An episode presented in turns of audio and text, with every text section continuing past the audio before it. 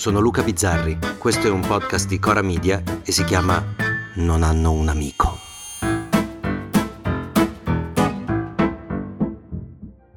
La politica.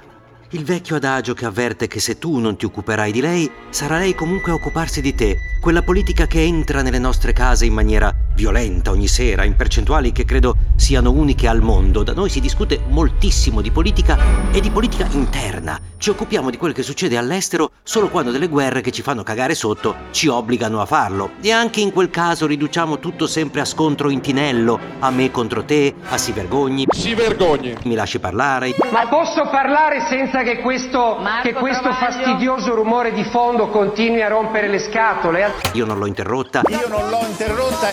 Il tutto mischiato da un po' di spettacolo fatto da una compagnia di giro capacissima, dopo la fine del talk show, di andare tutti in pizzeria a commentare le baruffe appena inscenate, in un continuo volerci essere che conta di più di quel che siamo lì a fare. Sei una testa di cazzo, no, non è vero. 1990 Giuro su mio padre che è morto che tu sei una merda. Per cui ogni giorno viene il dubbio, oddio il dubbio, che tutto quello che ascoltiamo sia strumentale ad altri fini, altri scopi. Il casino di Salvini e gli scioperanti.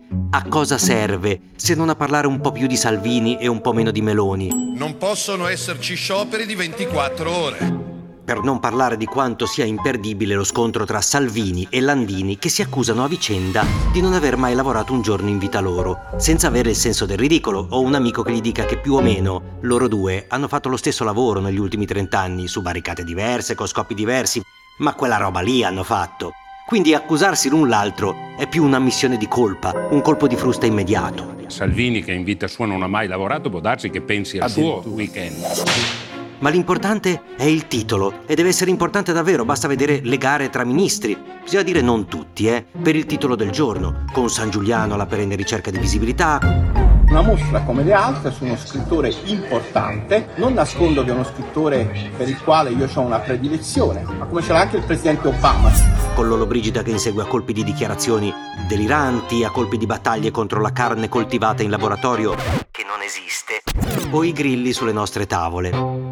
L'ultima di Lollobrigida è la presentazione di un disegno di legge per l'istituzione del premio Maestro dell'arte della cucina italiana, che è costituito, leggo dal sito della Camera perché non ho un cazzo da fare, da una medaglia di bronzo che presenta da un lato l'emblema della Repubblica Italiana e dall'altro, in ragione dell'appartenenza ad una delle categorie di merito, le specifiche diciture ad esse corrispondenti. Per farvi capire, le categorie di merito sarebbero maestro dell'arte della gelateria italiana, maestro dell'arte della pasticceria italiana, quindi pasticceria diversa da gelateria, maestro dell'arte della cucina italiana, maestro dell'arte della vitivinicola italiana e maestro dell'arte olivicola italiana. Vabbè. Dietro la nostra cucina c'è tanta cultura.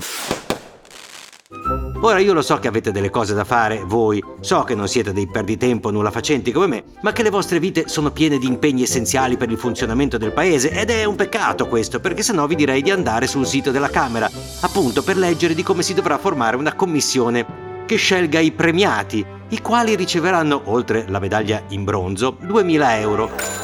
Ma anche potete leggere di come l'articolo 10 prevede le modalità di revoca del premio. È stabilito che l'insignito del premio che si renda indegno incorre nella perdita dello stesso. Urca, come farà a rendersi indegno oltretutto? Farà il pesto con le noci, la matriciana col prosciutto crudo? Quello non si sa. E mentre guardo questo modo di fare politica, questo modo, che poi crea un elettorato confuso, imbottito di slogan, di mi lasci parlare, di non ho finito, di si vergogni. Ecco, mentre leggo di ste robe, casca l'occhio su un articoletto piccolo piccolo. È stata ritrovata, pare, una poesia inedita di Eugenio Montale. L'aveva scritta spinto da Elena Croce, figlia di Benedetto. Ora, non credo sia questo il caso, ma quel che mi fa impazzire di Montale, che a scuola ci descrivevano come ermetico, facendoci immaginare delle scrivanie impolverate, della pesantezza insostenibile, è che il poeta premio Nobel, aveva quella passione che abbiamo un po' tutti noi, quella alternativa al caro di buoi per intenderci, per cui scriveva poesia per queste sue muse, insomma, questa passione che lo rende umanissimo, altro che ermetico. E in questa poesia Montale prende una posizione politica, cioè fa politica. E si oppone alla costruzione di un grattacielo, fa politica come Lollobrigida. Si oppone alla costruzione di un grattacielo il famigerato Hotel Fuenti, l'avrò pronunciato giusto? Sti cazzi, non lo so. Eh, sulla costiera amalfitana. Un grattacielo che venne effettivamente costruito, io mi sa che l'ho anche visto, era una specie di ecomostro, una specie, un orribile ecomostro, che poi venne abbattuto nel 1999. Ecco, Montale faceva politica. Quindi la politica, credo negli anni 70-75, credo, era una cosa da poeti. E la poesia, tra virgolette, politica, è questa. Pare che prima o poi, anzi prima che poi, sugli aliscampi che splendono tra Amalfi e Vietri si vedranno enormi grattacieli e già sorge dalla cintola in su l'intelligenzia coi suoi alti piati, ma saranno sprecati. Grattare il cielo è ciò che resta a chi non creda più che un cielo esista. Vabbè. Ora chiudiamo la parentesi e torniamo all'attualità dei nostri lollobrigidi. Non hanno un amico? Torna lunedì. Se volete commentare, se avete idee o suggerimenti per nuove chat di WhatsApp o testimonianze di nuove chat di WhatsApp, potete scriverci a nonhanunamico@gmail.com o nonhanunamico@coramedia.com. Anche per gli insulti, prendiamo anche quelli. Non hanno un amico è un podcast di Cora News prodotto da Cora Media. È scritto da Luca Bizzarri con Ugo Ripamonti. La cura editoriale è di Francesca Milano. La supervisione del suono e della musica è di Luca Micheli. La post-produzione e il montaggio sono di Filippo Mainardi. Il producer è Alex Peverengo. Le fonti dei contributi audio sono indicate nella sinossi.